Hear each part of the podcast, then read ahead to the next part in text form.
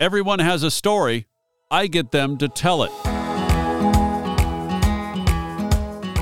Welcome to the Aron Bender Podcast conversations with media personalities about their lives and journeys, personal and professional. Can't thank you enough for finding this podcast. Welcome or welcome back. Would love it if you subscribed and dropped a rate and review on Apple Podcasts, iHeartRadio, or your favorite platform. Really appreciate you sharing the podcast.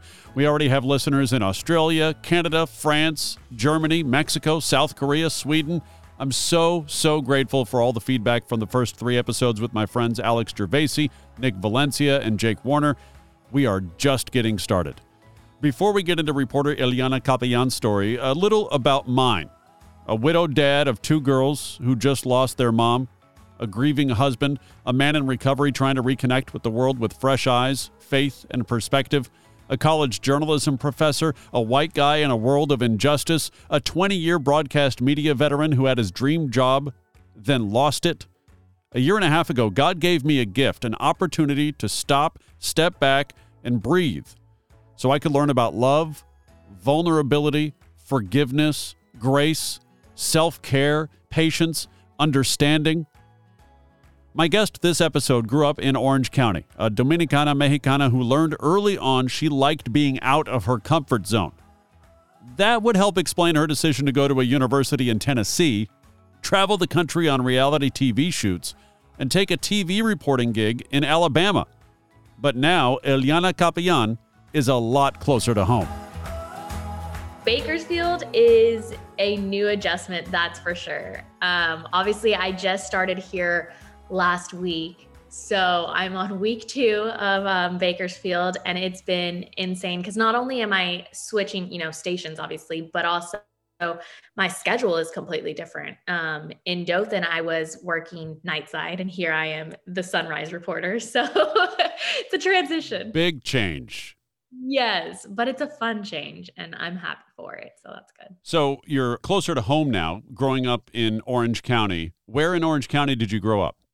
Yeah, so I'm from um, Aliso Viejo, Okay. uh, which is right near like Laguna Beach, between Laguna Beach and like Mission Viejo area. Um, and so I am. I'm way closer to home. I'm about a three three and a half hour drive, which is really nice. And also, my husband, we we have our place in LA because that's where you know we were living up until the point that I moved to Alabama. So I'm three hours from family and and my parents, and then about two hours from my husband in LA. So that's really nice. It's a lot more convenient than a six hour or a full day travel day, you know? yeah, I remember when I graduated from Cal State Northridge and my first job was in Fresno. It felt so good to be that close to home. Exactly. No, my first weekend here in Bakersfield, um, my family came up, like everybody was here, and I was just like, oh, it's so nice. Like we could never do that in Alabama. Um, when I when I was in Alabama, I went home once and my dad was able to come visit me once, but my mom wasn't because uh, she's primary caretaker of my grandma. So with COVID and stuff, that obviously throws a wrench in it. Yeah. And that, especially right now, in like the time that I was away from, you know, California, was such a hard time to figure out when to travel because it's also just not safe. Like it, you, things were, things were up in the air all the time. We're bouncing all over the place to kind of start, but let's go back to the beginning. So Aliso Viejo, is the family always from Orange County? No. So my mom and dad are both actually from out of the country. My dad is from the Dominican Republic and he moved to New York when he was really young because my grandpa was living there. Um, and then my dad joined the Marine Corps and that brought him to California. Um, my mom was born in Mexico. So she also, her and her family, they came over when she was little. Um, and then she's been here like basically her whole life in California. So, um, and then they met, and my dad, they have an interesting love story. So they met, they dated for a while, and then my dad, like I said, he was in the military, so he uh, got deployed to Japan. And my mom was like, I'm not going. Like my family's all here. So they broke up. Um, cut to Oh, they broke they broke up. They broke like it's not even like, okay, No, let's do long distance. She's Yeah, no, like and if you sayonara. Yeah. And if you knew my mom, it would make complete sense because that's just her. It's like her way or the highway. So um, she was like, okay, bye. So they broke up and cut to probably like mm, 13, 14 years later, they got back together. 13 or 14 years. Yeah. So my dad actually got remarried or he got married. Um, and he had my two brothers and my older sister. And then um, when that marriage, you know, when they got divorced, he came back to California. I think he was already in California actually, but he came back and looked for my mom and she happened to be living in the same place and um, they started dating again. So wow. yeah. So I'm I'm here now because of that. yeah, crazy love story. Um, but so yeah, I have two brothers and a sister, and they're all older than me. Um, what was your mom doing during that that 13 year stretch? You talk about how you know your your dad got married, had you know uh, three kids. What about mom? My mom, so same thing. She actually um, she was dating and she got engaged, and then that didn't work out, so they split up and my mom, I mean, like coming from like a Mexican family or a Hispanic family in general, like everything is very family centric all the time. So um, she was living with her parents and her sister and her brother, like they were still all at home, um, unmarried. So I mean, like, what else are you gonna do, you know? And they yeah. were all just taking care of my grandparents. Um, so for her, not much had changed. And I think at this point, she was already working at the DMV too. So that was also interesting growing up because my mom was like notorious because people knew her. They, you know, in high school where people were always like, I know your mom, she gave me my driving test. your mom failed me. And I was like, oh. Your mom failed me. that was like the amount of times I'd get that per week. Your mom failed me. And I'd be like, sorry. Like, I now when you, took your driving test what was that like i mean did she did she prep you like okay now they're gonna they're gonna ask you to turn right and they're gonna have you go on the freeway for just one exit i mean how was that prep like so my mom was really, really strict with me when it came to driving. And so most of the time I would dr- start driving with her and I'd be like, okay, like we're going to go to grandma's house. My grandma lives like not even 15 minutes away. So we'd start driving. And by the time I pulled out of like the neighborhood and onto the main road, I was like, I'm done. I'm pulling over. You can drive. Like, I don't want to do this anymore. by that point, it's just she's driving you crazy yeah, she'd be like, stop, stop, stop. You need to slow down. Ilyana, this, Ilyana, this. And I'd be like, I can't do it. So most of the driving went with um, my dad, which now that he's retired, he's actually now a driving instructor. Like, so I don't know. Full circle. yeah. That's awesome. Yeah. I remember my, when I was learning to drive, my mom uh, had a, a stick shift. And so that was the only choice. I had to learn how to drive stick. And with my mom in the car with me, it's impossible absolutely yeah. impossible. So uh, a buddy from work, a, a buddy from her work, uh, whose uh, kids I was going to school with, so he's a really good family friend. He's like, "Let me teach him. Let me teach him." Fifteen minutes in, I'm coasting, man. Everything is great because it's just you, you get that parent out of the car yeah. and everything is fine. Is no longer there. You're yep. good to go. Smooth sailing. It's not every day, really, that you get Dominican Mexican. So what was the, what was that household like growing up, especially here in Southern California? Definitely. Well, a lot of it was feeling for myself it was feeling out of place because like you said there was a lot of Mexicans. There's a lot of, you know, um Cubans and even that like not as many, but there's just it's it's Mexicans. I mean, we're so close to Mexico that, you know, where we are the majority. And so for a lot of it, it was like cool because obviously I'm, I'm so in tune with that part of my culture. But on the other hand, I look a little bit different than some of the Mexican girls that I was going to school with and stuff like that. So it was always questioned because people didn't know what I was. Like I was ethnically ambiguous. So people would, you know, just assume that I wasn't Mexican or I didn't speak Spanish. And um, I remember that a lot throughout my life. Like people just starting to speak Spanish and I'd catch on and I'd pick up or like I'd, I'd respond to them in Spanish and they'd be like, oh my gosh, you speak Spanish? And I'd be like, yeah, I'm, I'm Mexican and Dominican. Um, but our household alone, I mean, I guess the best way to describe our household was like colorful, um, colorful and loud. And that's kind of my family as well. So m- both sides of my family are huge. My mom is one of seven and so is my dad. Oh so my gosh. Yeah. So for me, growing up and having friends that were like, oh, yeah, I'm going to go visit family and they live in, you know, another state, they'd be like, "Oh, you know, who are you going to go see?" "Oh, my mom's sister." I'd be like, "Oh, how many how many sisters your mom have?" "Just just her sister." And I'd be like, "Oh." okay. And my friends would be like, "Oh, you're going to your aunt's house?" I'd be like, "Yeah."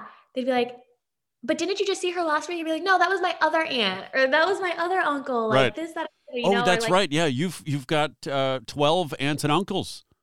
Yeah, like they don't understand the What? concept like when we would meet for family gatherings and that was pretty much every weekend at grandma's house like it was because there was literally enough people and stories to catch up on from the week that like you had to catch up every week it wasn't like one of those things where i could just call you know aunt susie up and she'd catch me up on everything like i had to go through my aunt rosa my aunt martha my aunt Raina, my uncle like you know everybody so it was it was a whirlwind but um for me, I did realize early on that like there's not a lot of Dominicans. And I remember questioning, like, what are we? Like, what is this, you know? Um, and for a long time, like, I mean, yeah, we would I'd eat Dominican food. And when I'd go up to visit my dad's family, like obviously I was very in tune to that side of my culture as well. But um not as in tune as I was with my Mexican side. And it wasn't probably until I take back that. I take that back. I was more in tune with food with my like Mexican side and language, obviously on both sides. Yeah. But music and dancing was all my dad. Like we would dance salsa, merengue, like bachata, everything at every family party. That's that's what I remember. And like since I was a little girl, so I remember like at all family parties or weddings that we'd go to, and people would be like, "Oh, go dance with your dad," or like, you know, you guys are so cute. Because from a from a young age, I was that was ingrained in me. Like dance was a major part of our life. I never danced like on a dance team or anything like that. I cheered, but it's so different than dance. So I always joke that like I can dance to like the stuff that I grew up listening to, Right, but like right. don't put me anywhere where you need me to learn choreography and like pick it up because that's not my forte.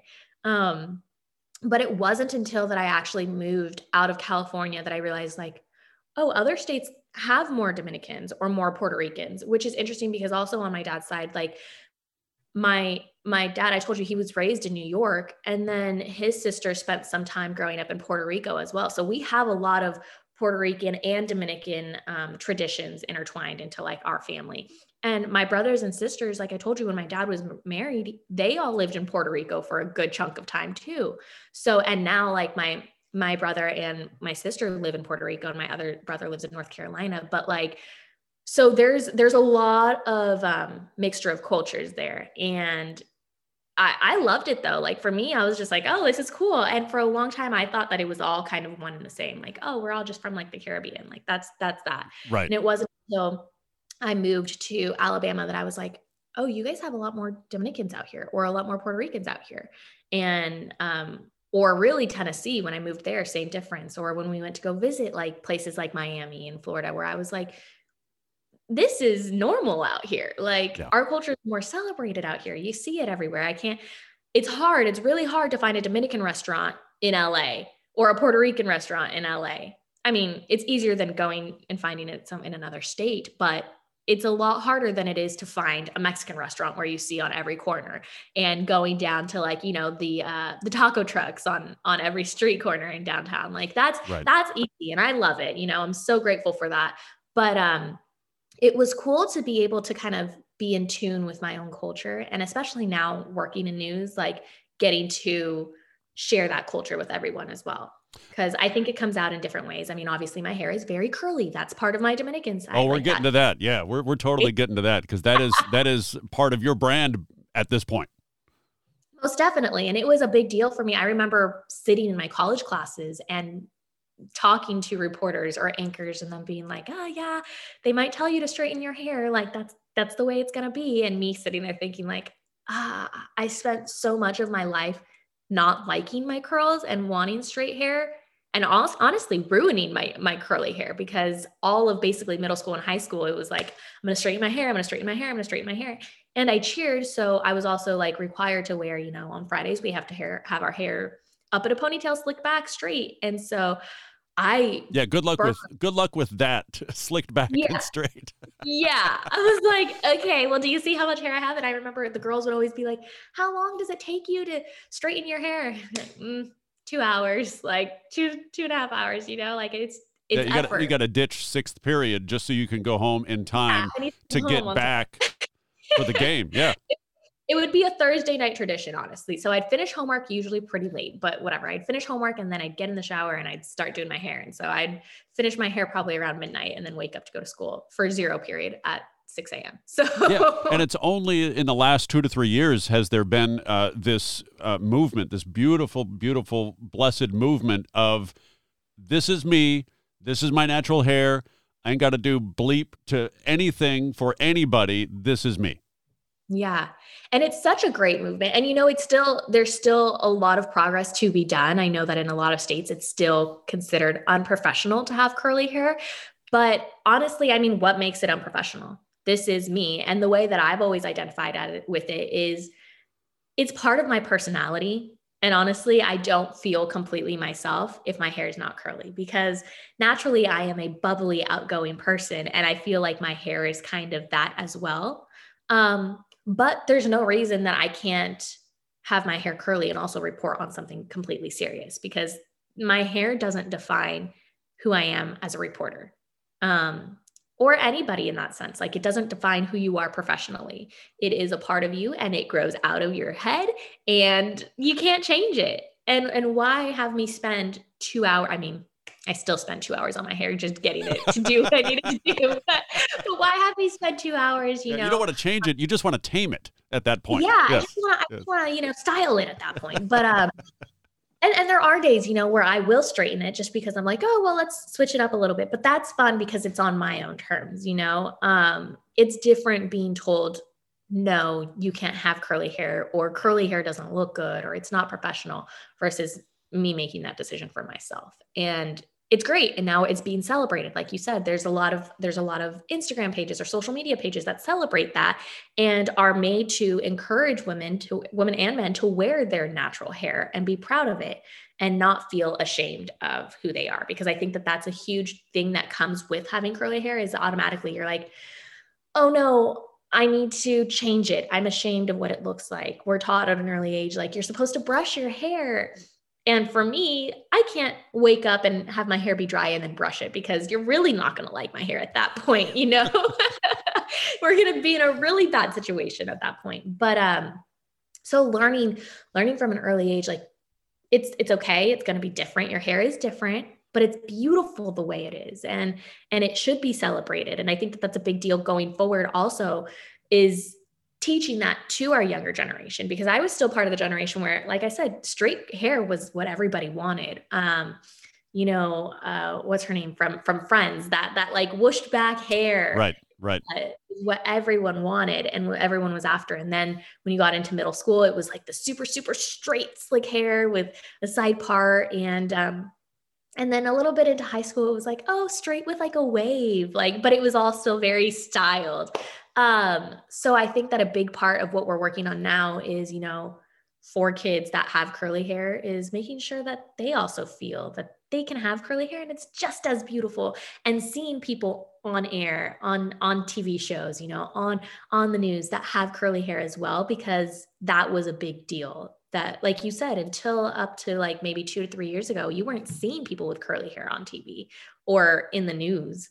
Um, yeah. Did you have anybody that you can think of as you were growing up watching the news or watching media in general where you could say, oh, wow, she looks like me? I could do that?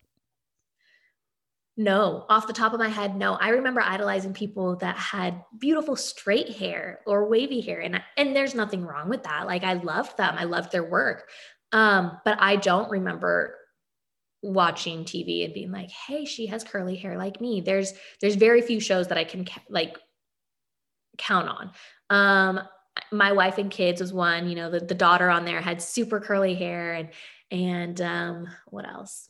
I mean, Shakira was like the closest thing we had to like curly hair and beautiful and in the media, in the spotlight at, at that time. But um no, I, I, don't remember it from the top of my head. I can't. Uh, and the people that were on TV that did have curly hair, that then you'd get the comparisons all the time, like, oh, you look like so and so. But it was like it was like five five girls all the time that you yeah. get compared to. Immediately like, really pigeonholed into that. Yeah. Yeah. And it was a thing of like, I don't honestly, I don't look like her, but my hair is similar to her. You're right. In that sense, sure, I guess we look alike. But to say that like, oh my gosh, you guys are twins, not really yeah, as a father of two daughters, uh, one is brunette and the other is like a dirty blonde. And so each one sometimes gets into that mood of I want her hair because yeah. the the brunette, the my eight year old Marin is uh, kind of wavy, and when she gets uh, out of the bath or whatever like that, it's super curly. And so then Wiley wants what her sister has, and I and I tell them basically that that's how the world really kind of grows up is as you have straight hair you want curly hair. And when you grow up with curly hair you kind of want straight hair. But then you want wavy and then wavy is in this no man's land of i want it to be straight. No i want it to be curly. And i just tell them you just embrace who you are. And we get into this chant of you know i love myself. I love myself. I'm beautiful the way i am.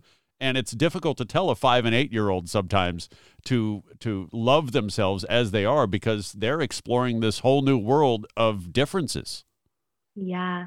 That's a great and i mean amazing on you for being able to be like look everybody wants what they can't have but you are beautiful the way you are because that's a huge deal and i think that that will go far in their lives you know? Like that that stuff sticks with you so i think that's important. I mean even for for me and my in my life like i know when my husband and i got married we have our goddaughter who has curly hair and we were like yeah wear your hair curly like we're gonna put flowers in your hair blah, blah, blah. and she's she's little but it was important for her to also see like that her representation and her curly hair was important and is beautiful um and i remember her mom like even on on our wedding day she was like do you want to just do her hair and i was like sure, like I'll do her hair. And um, we still, I mean, obviously we talk all the time, but she'll be like, oh, Araya says like she wants to have her hair like Illy, or like, you know, like, it, so for me, it's important. And I, I think about it all the time. Like, I want to be that role model for young women or, or little girls, you know, like I want them to see them, see their curly hair and not be ashamed of it and not say, oh, I wish my hair was straight because I don't see it, you know, like there is strength in numbers. So. Just one of many, but you know, it's it's a good thing. It's Before good thing. we get off this hair thing, you brought up side part. Okay. oh no, we're gonna do the millennial. We're, we're gonna do it. We're gonna do it because I'm looking at you. There's a side part, but there is. Is there is there any any talk to go middle part just to kind of associate with Gen Z a little bit? Right, right. I'm no. I'm here for the curls. I'm here for the the middle part yeah, you know, mm, no. Um, I've tried it a couple times, and it's just see. Even then, I'm like, I go straight back to the side part. It doesn't. It's just a different side part, is what that is. That's uh... doesn't. Yeah, I mean, that's a middle part for me. It just doesn't work. So, uh, side part all the way. Let's go back to something you mentioned uh, the idea that uh, you really kind of embraced that Dominican culture growing up. At what point did you feel like, okay, I am embracing the uh, the Mexican side of me. The Mexican side of me was always everywhere. It was abundant. Like I didn't have to look for that as much as I did. The representation here in Southern California is abundant. Right. So okay, I get that. Yeah. Yes.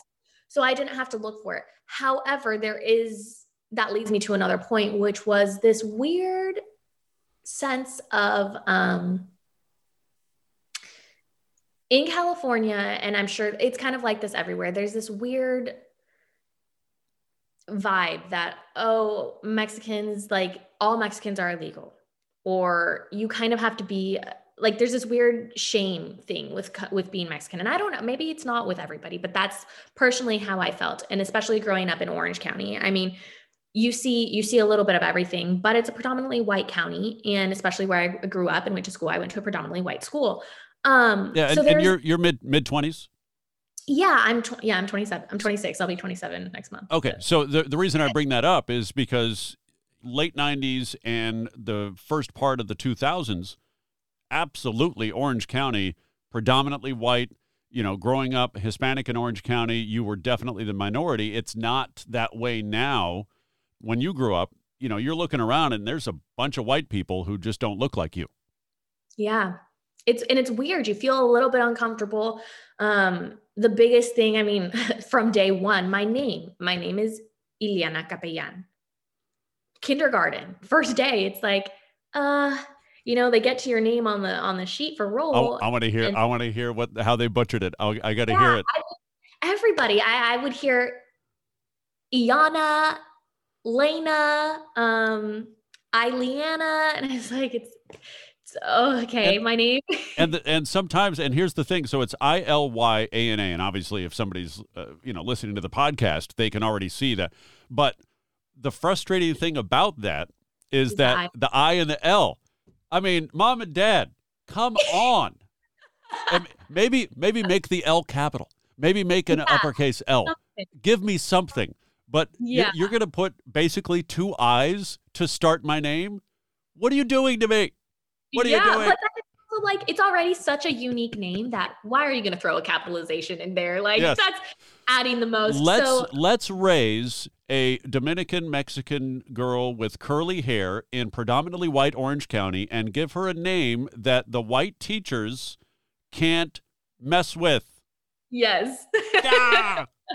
exactly. But um yeah, I mean from day 1 it was like having to correct people on my name and I quickly learned like okay, they're not going to say Iliana. So I'm going to change it and okay, my, so now when I introduce myself to really anybody, it's hi, my name is Iliana so that it's easier to understand.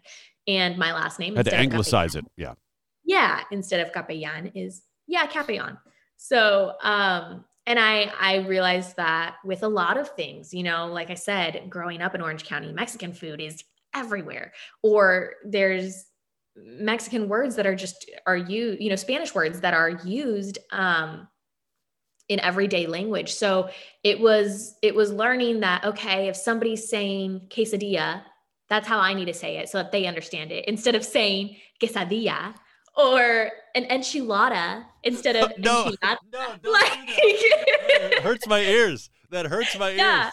Yeah, but I learned very early on, like, okay, I have to change the way I say things. And sometimes I get caught up with myself because I'll start talking and I'm talking so quickly and blah, blah, blah. And it comes out naturally the way I would say it in Spanish.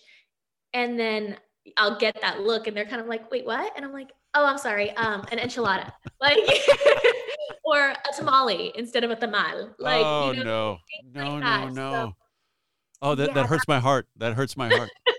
but here's the thing. I, I think back to my, my college experience, and I had a couple of uh, Hispanic females in class with me, and there was one in particular, and I can't for the life of me remember her name.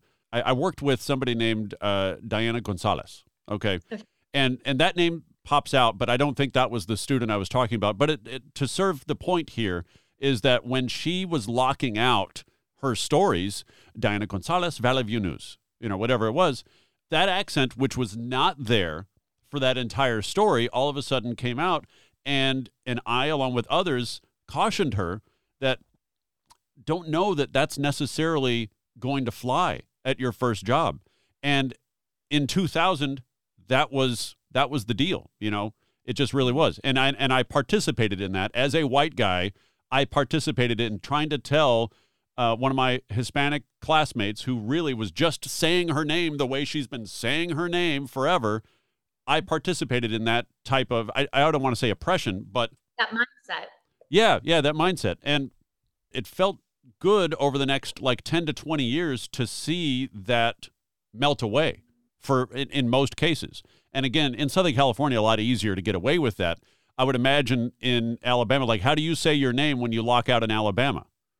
Oh, I said it with my accent completely. And And how did that go over? um a lot of people being like, "What's her name?" Yeah, yeah. But it was accepted and and the thing was I went to my news director my first day and I said, "Look, this is how I say my, my name. Do you need me to change it? Do you need me to say it, you know, another way?" And and to that point though, I kept my my maiden name as my professional name for that point to be able to like push across this point that you know like I can do this, you know, like um I'm proud of who I am and where I came from. And I want my family to feel that pride as well when they see me on screen. So my news director was like, "No, say it the way you want to say it. If that's if that's the way you say your name, say it that way. But just like continue saying it that way. Don't change it up." And I was like, "Okay, cool." So But by the way, you need to change your hair. No, I'm kidding. No.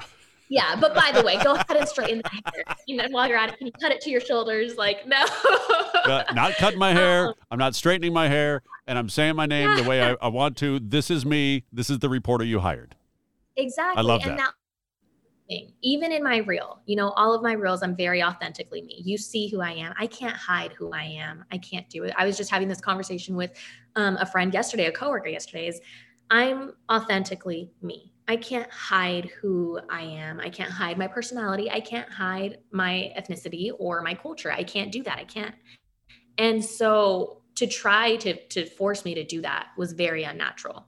Um, the same way that changing the way I say my name is unnatural for me because if I'm in the flow of talking and going and going and going, it comes out Ilyana Capellan, you know, 17 News or WDHN News, whatever.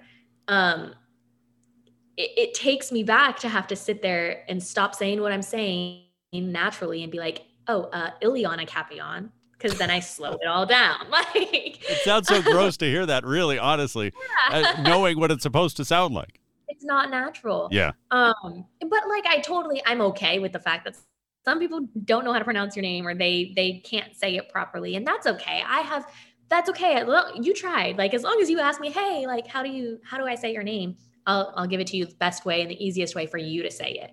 Um, I have no issues with that, but I'm going to sit here and say my name the way I want to say it and the way that it should be said.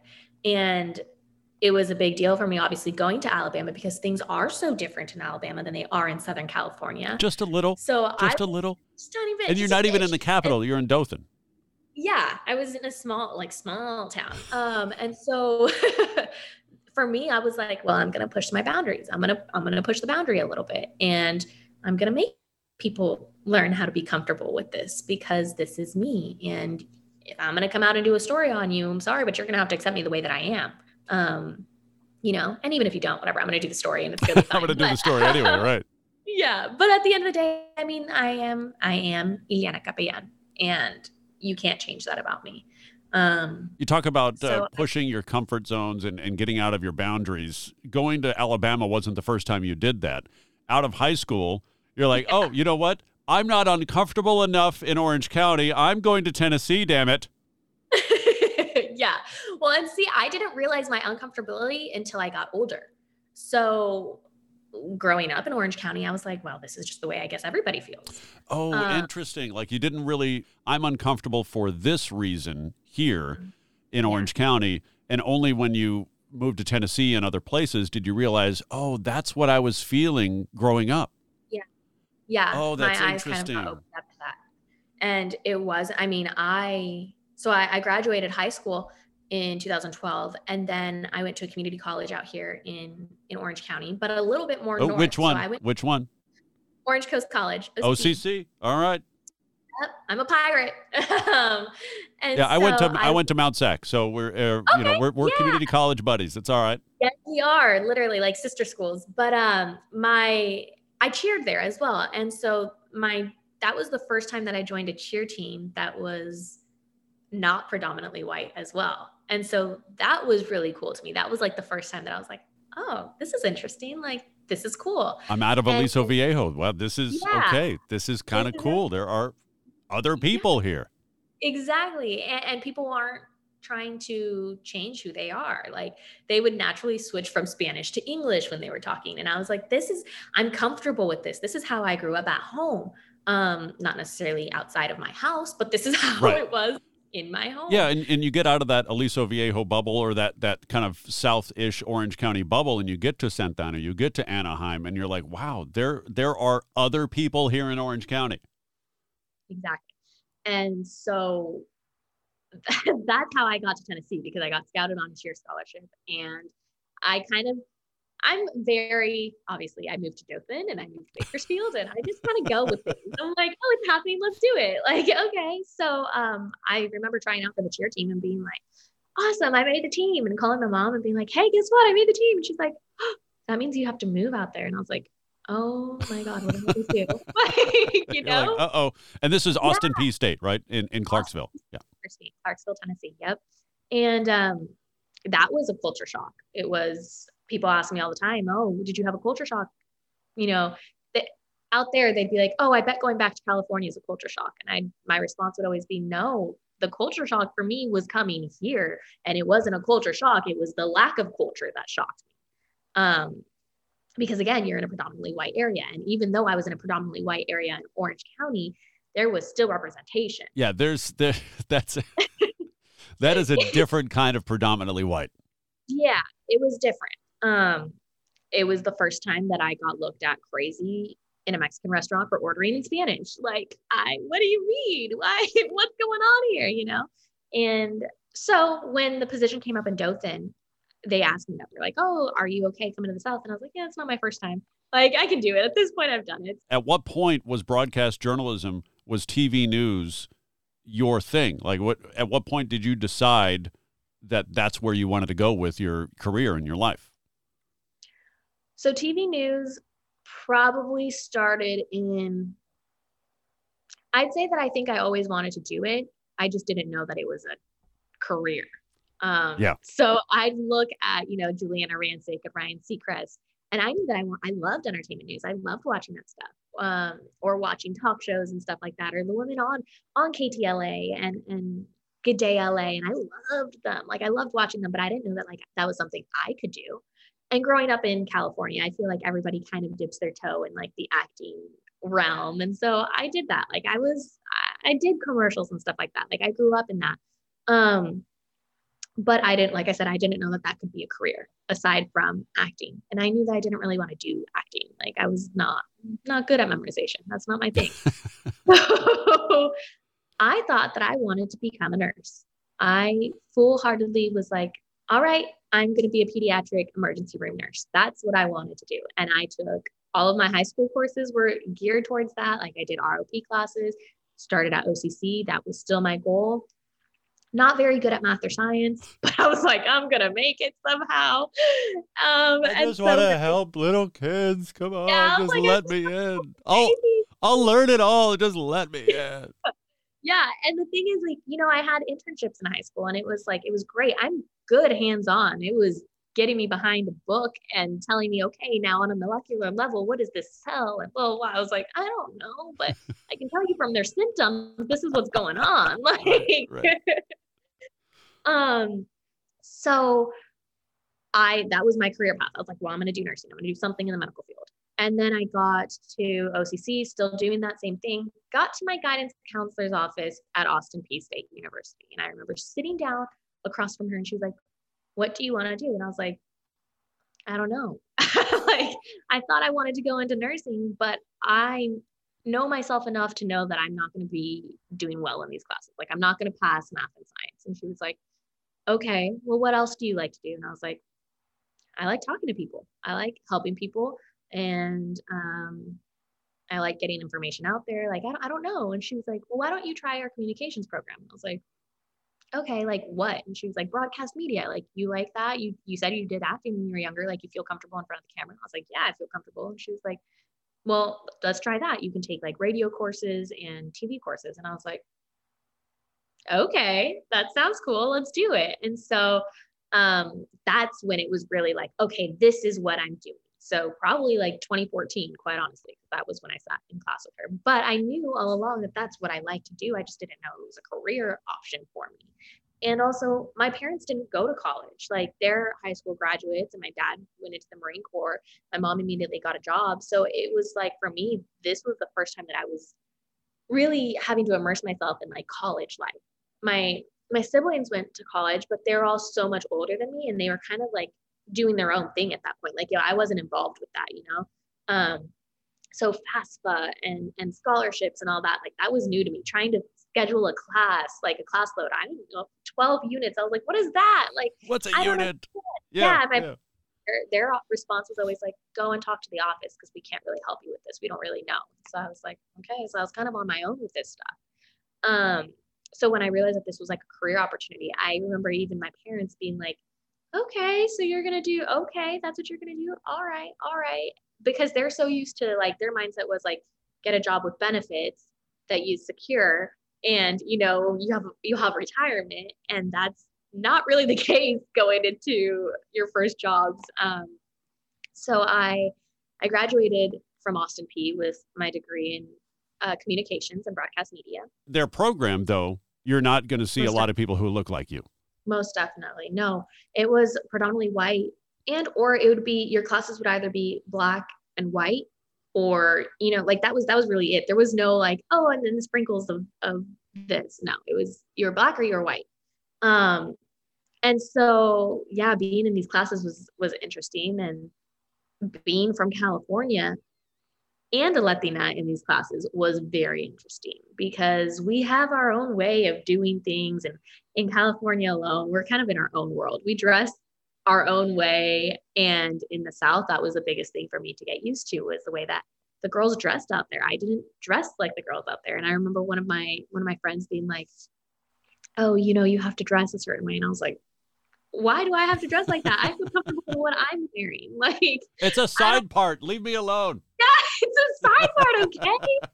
um goodness. Um, but yeah, so that was that was an interesting transition. And our our communications department like our program was it's fairly small i mean i don't know how it is now but when i was there it was pretty small um, but i will say it was kind of cool because it was run like the head of our communications department was a woman and she's an asian american woman so like that's cool you know um, and a lot of my teachers were also females.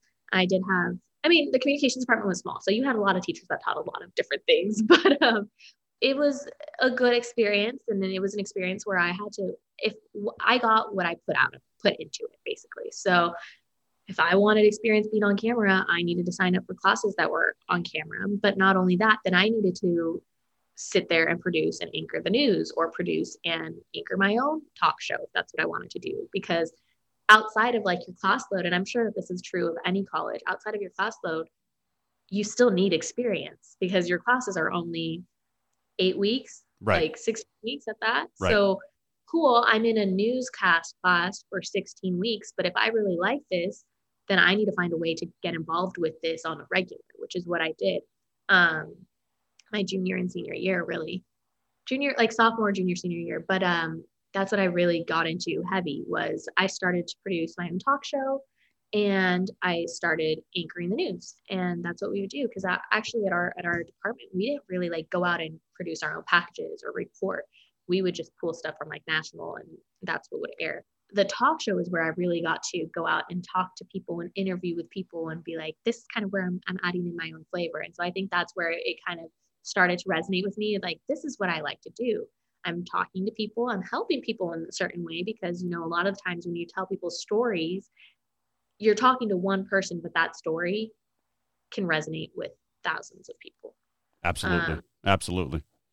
And and that's what I love about it and getting that information out and just telling telling people stories and allowing them to to share what they think is important because a lot of the times it is important they just don't have a platform to share it on. And so giving them that platform is awesome. Now, you you met your husband in college? I did, yeah. So I cheered at Austin Peay for um, my first year. So I actually, like I said, I transferred from a community college. So I went there for three years, my sophomore, junior, and senior year. And uh, he played football there. So we we ended up meeting and we met my first year there within like the first couple of weeks of school starting. So we we've been together since 2014 and he proposed on graduation day. That was a surprise like no other. Nice. Nice. um, yeah. And so and then he's from Indiana originally. So then that conversation came up of like, okay, well, where are we going to go after graduation? Um, and immediately he was like, California, like you are from California. he's looking around like, you think I want to go back to Indiana? You think I want to stay here in Tennessee? Exactly. well, and at that point, see, I was already starting to think of like, okay, market sizes. Where can I go? Yep. What's realistic? At that point, it's different. It's a different mindset. It's not just like, okay, I want to go to California you can't just go back to California uh, and immediately find work on TV, no, right? At all, at all. And so um, I kept telling him like we could go back to Indiana and it would be perfectly okay. Like, oh I yeah, the bunch of markets there that you could start at for sure. Or you know, we're already away from both of our families. Like we could literally go anywhere in the world and it'd be all right. But because he was not from California, he was like, this is his opportunity to live in California, you know? And he he's always said like that's where he envisioned himself. And so he was like, and your family's there. You you've missed them so much. Like, why not just go back there and then get our feet on the floor and figure out what we're doing? I was like, okay. But it's hard to not get discouraged when you're applying to all of these on air positions or on camera positions because a lot of them it's like, yeah, you need five years experience or you need another market. And it's like, I'm not gonna, I don't have that. My my experience is yeah, two years on a college station TV. Like that's that's it. And my internships, which were all over the place. Um, so I was like, okay, let's try this another route. Instead of going directly trying to be on TV, how about I learn about what it takes to make TV? Is the way that I was thinking. And mind you, I was still thinking that all I wanted to do was entertainment news. So I was like, okay, I'll work in production. So that's, I took my first job um, in reality TV and I was working on a show in Tennessee. It actually like happened randomly. I joined a couple of different Facebook groups, which um, has been like honestly the best thing in the world because you get so many different job leads and stuff like that from groups on Facebook. But I joined a Facebook group and they were looking for a production assistant for a pilot show in Cleveland, Tennessee. I'd never heard of it, but I was like, Cleveland, there's nobody. Tennessee. Yeah. I was like, there's nobody commenting on this because everybody is based in LA that's looking for this, but they're looking for a local. So I'm going to probably be as local as they can get. I Had no real experience or idea what a production assistant was going to do. And so they called me and they're like, hey, yeah, so do you have experience being on set? And I was like, yeah. I mean, I did from my own acting days. It's true. Yeah. It's not a lie. Show, yeah. Show me the lie. like, yeah, I have experience being on sets. And she's like, okay. Um, and you have a car? Yeah, I have a car. Okay, great. Well, we're going to need you up here these and these dates. And I was like, cool. So I was like, I'm going to Cleveland, Tennessee. Luckily, we had a friend that was from Cleveland, Tennessee, and she was like, You can stay at my parents' house. It's only about 20 minutes from where you're going to be filming. I was like, Oh, nice. Awesome. So that worked out perfectly. And day two of that shoot, and they were like, They're probably going to ask you on for the full season. And I was like, Okay. And they're like, they're going to ask you on as an associate producer since you've been working with the producers. And I was like, all right. That turned into like a few years of working in reality TV. Do you feel like at that point, like that's your career. Like maybe you're not going to be on camera. I'm just going to be behind the scenes because this is the experience so far. And many times, if you start behind the scenes, it's very difficult to get out from behind the scenes. And I didn't realize that when I first got into it. I thought, okay, I'm going to learn how TV's made, I'm going to make connections, and I'm working in reality TV. So, what's better than working for E Network?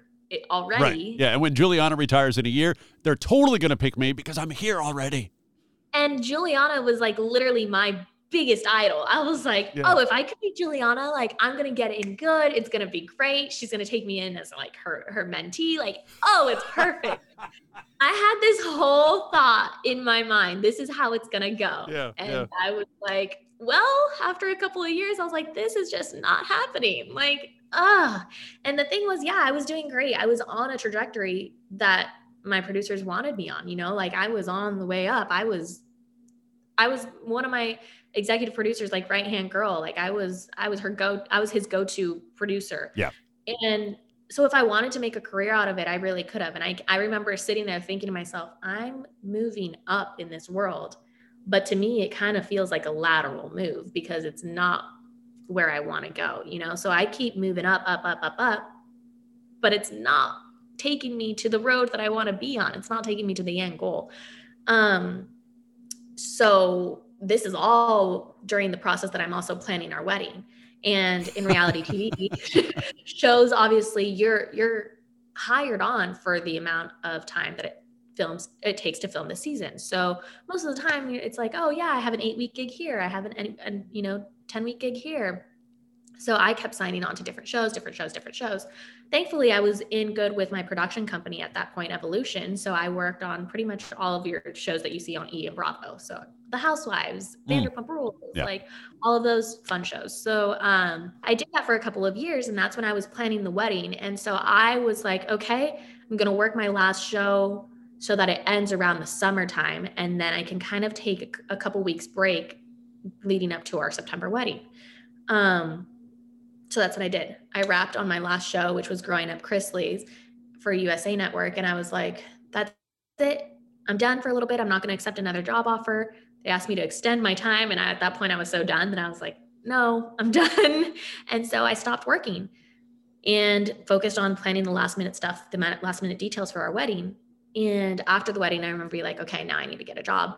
And my husband was like what are you going to do? Are you going to go back into production. Because i was not happy. I was not a good human being when i was working in reality tv i was i was miserable. Like i was logging all the time. So basically my job was to type everything that was happening in the scene then go home and summarize it for the network to be able to read.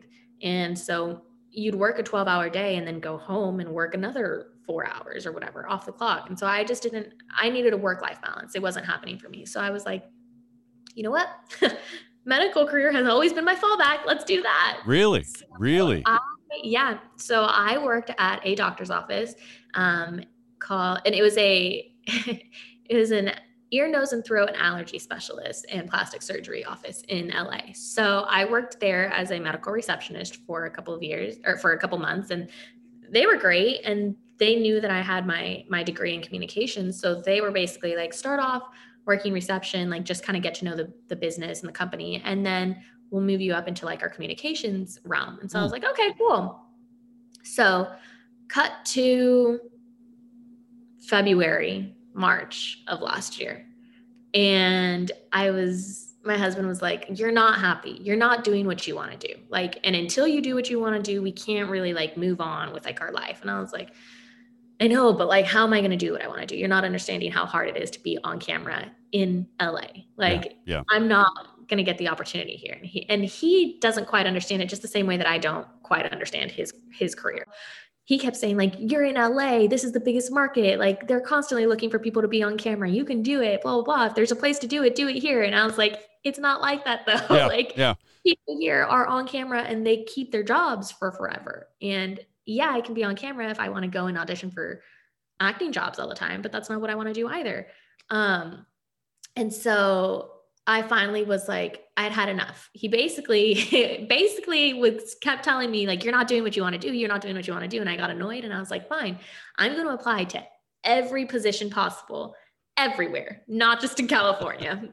and I'm thankful that now that he was pushing me so hard, but at that time I was, I was, it was out of like anger. I was like, it's like when, when you met, you were the cheerleader and he became yours. Yeah. It was a really weird transition and I was not used to it. so um, I was like, well, I'm gonna I'm gonna apply everywhere, and that's that's what I want to do. So I applied vigorously to every position that I saw open. How many online. would you say you applied for before oh. Dothan called? Probably, probably like 50 positions, over 50. But see, the thing was like I would I would wake up early and I would just see if there was any new positions and start applying, applying, applying, applying.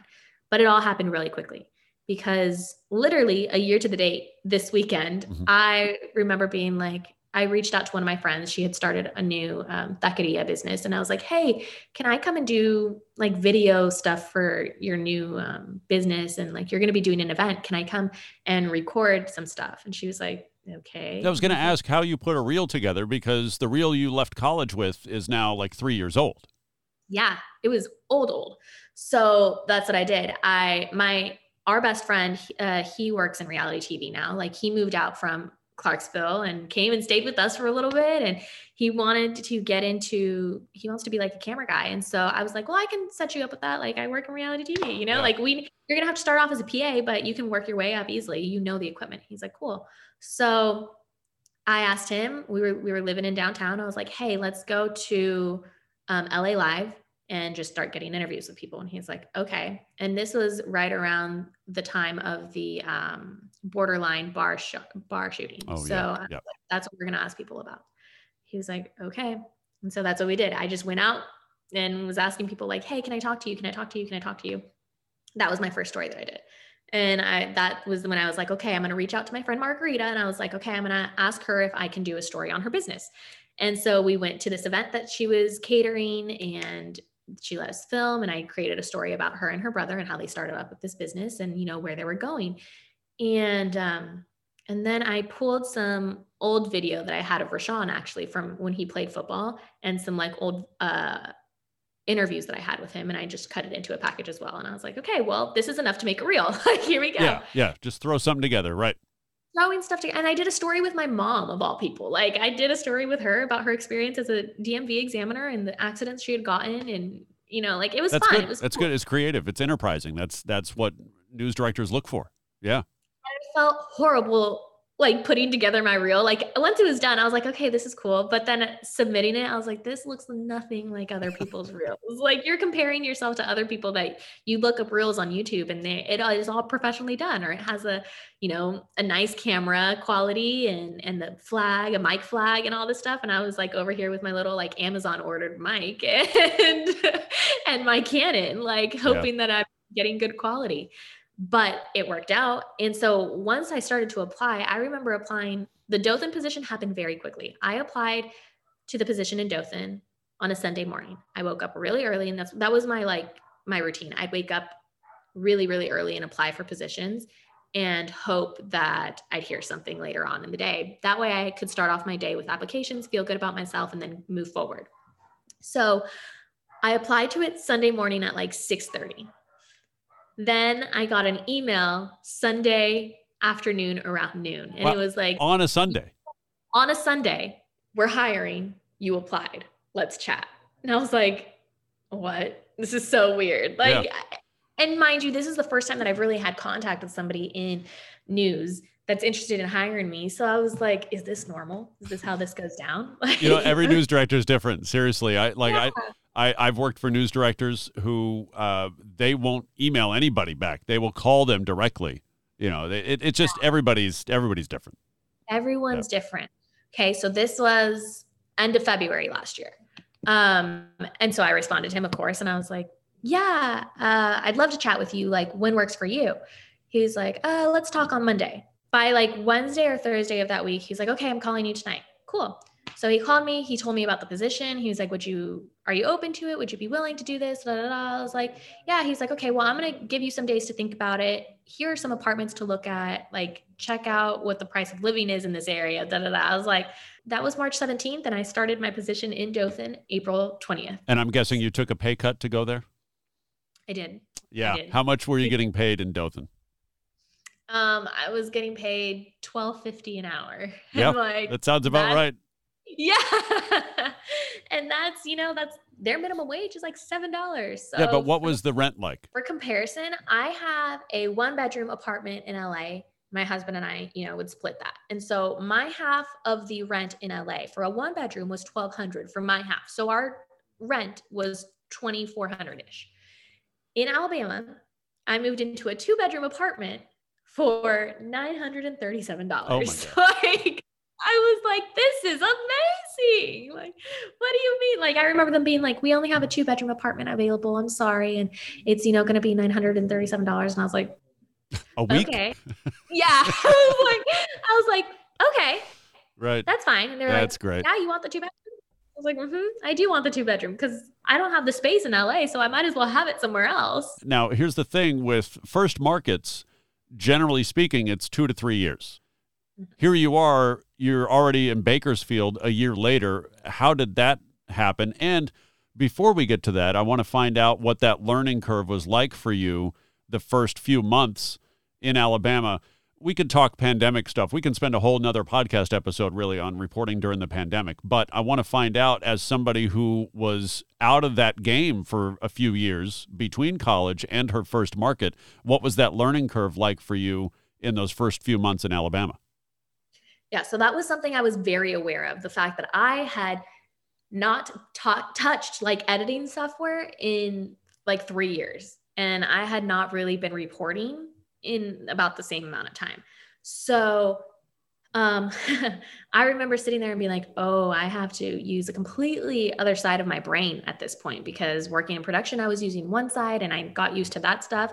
And now I'm back in a newsroom and I have to learn how to use iNews and they were using Sony Vegas and all this stuff and, and reacquaint myself with all of this. So that first like week, I was like, oh my God, what am I doing? Like, I, I can't do this. But I quickly was like, okay, I, have to get over the fact that I feel uncomfortable and I just need to start writing down notes and start studying that stuff. And so, really, I had to pick up on it quickly because by my second day, we had extreme weather and they were like, we know you're still training. We're going to send you out with, with um, it's like one of my first days in Miami. I was still wearing a, a, shirt and tie. They sent me out to a wildfire. And when I got back, they said, oh, and by the way, that's the last time you wear a tie because stuff like this could happen. You don't want to yeah. be out covering a wildfire in Miami heat wearing a tie.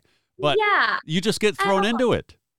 You do. And I mean, honestly, best way to learn because yeah. you're hands on. And so that's what they did. They were like, you have the TVU app on your phone. We we set it all up for you yesterday. You're going out with Blake. He's gonna drive, you're gonna report. I was like, okay. on weather, like much less the fact that like, hello, I just came from California. The the most extreme that we have is sprinkling and like right. people going crazy. Every now and then there's some lightning. Hmm. Yeah, exactly. And so now we are under a tornado watch, and here we are. So I'm just holding the camera, like, here's what's going on, guys. This is what I see. Oh my gosh. So got thrown into it really quickly and um, did my first live shot that day as well, like for the, that evening news. And it, it was awesome, like such an adrenaline. Like you're going through it, and you're yeah. like, okay, okay, this is what I. And that was do. your first live shot because I don't think you did a live shot in Tennessee, uh, in in college, right? No live shots nope, there. Never never did live shots in college. So this was my first ever, ever, ever, ever live shot. And I remember being like, oh my gosh, how am I going to do this? Like, Here's video of it right now. No, I'm kidding. Oh, no. no. I was like, please don't. I remember coming back from that. Live. If you have shot. that, by the way, I want you to send it to me. I'm going to use it as a podcast promo. Okay. Please, okay. I beg of you. If you have it, just send it to me. No, don't shake your head. Don't do it. Don't do it. You got to send it to I'm me. sure it's somewhere. I'd, have to look it up, but I'm sure it's somewhere on YouTube. Um, no, but I, I remember being like, that was tragic. Like, I can't describe this stuff. And they were like, yeah, you don't have to go exactly by your script. Like, just as long as you say around the same things. And I'm like, why didn't you guys tell me that before I was going out there? I was sitting there like reading over my lines, like this was like a movie. We've like, already I covered that you don't you don't do well at memorization. Yeah not there. That that comes from cheer. Five concussions later, my memory is just not what it used to. Are be. you serious? Oh, yeah. With the yeah. concussions? Mm-hmm. I had five concussions. Do do you and your husband talk about how many more concussions you have than he does, or does he have more than you do? Yeah, no, I have more. I have more. and that's just from falling from. Mm-hmm. Oh my mm-hmm. gosh. Yeah, yeah. And so I have like post concussion syndrome. So I suffer from like migraines all the time. Um, wow. yeah. so when I say memorizing things is not my thing, I mean it. I didn't even think for a moment that that would be an issue with with you and cheer. So my last concussion was really bad. Um, and that was the one that I was like, okay, this is it. And that's when I ended up quitting the cheer team because it just wasn't worth it anymore. I was like, I'm putting my life on the line. And for what? Like I can't make a career out of cheerleading. Like I can't do it. And it was bad. Like uh, it was just it was just a bad situation all around. The I didn't feel supported by the coach because he was somebody that would sit there and be like, "You're fine, you're fine. Like go ahead and practice." Meanwhile, I have like the doctors and the trainers being like, "You cannot practice. Like you are still injured. You." And that's the hard thing with with a concussion, you know, you can't see the injury. It's yeah. Yeah. brain, it's brain injury. So it's a big deal, but people can't see it so they can't understand the fact that like you're still not 100%. And for me, we we had to do baseline testing the beginning of our um, of our season. Unfortunately, I took my my baseline testing while I had a concussion, and the trainers just didn't know about it. Oh, so there was no baseline. Yeah, yeah. So it was bad. Um, and but I mean, like whatever, everything happens for a reason. Because thankfully, when I quit the cheer team, that's when I was able to really focus on the fact that I wanted to be in the broadcast program. So yeah. So let's go then uh, to what, what I was bringing up before the idea that you usually spend like two to three years in your first market. Usually that first market contract is two years. And it, depending on your news director, depending on the type of communication that you have with him or her, they're cool with you leaving because the whole point of that first market is to get the experience to jump to the next one. They'd love to have you for two years, but many times it doesn't happen, such is the case with you. You're already in Bakersfield a year later. Yeah. And I was really nervous about that. Thankfully, Nexstar is really good about like transferring. You can transfer within a Nexstar market whenever. Um, and when I signed on, I verbalized the fact that, you know, I'm I'm from California. If a position opens up in California, I would really like that opportunity to be able to apply. And my GM and my uh, news director were actually both very, very nice about that. And they're like, yes, we totally understand. We love to have you for as long as possible. We don't think you're going to be here very long. So, do you have KTLA in mind? Look at your Yeah. face. That's the Nexstar goal- station here in town, of course. Yeah. Whose goal is not KTLA? I mean, yeah, that's that's that's my dream. I'm So- totally going to play this back when you get that job in KTLA in the next couple of years. Totally going to Oh, play I this back and be like. I remember when. Oh, I remember when she was on the existence. podcast. Oh, speaking into existence. Exactly. I really appreciate it, though. Thank you so much. Have a great rest of the weekend.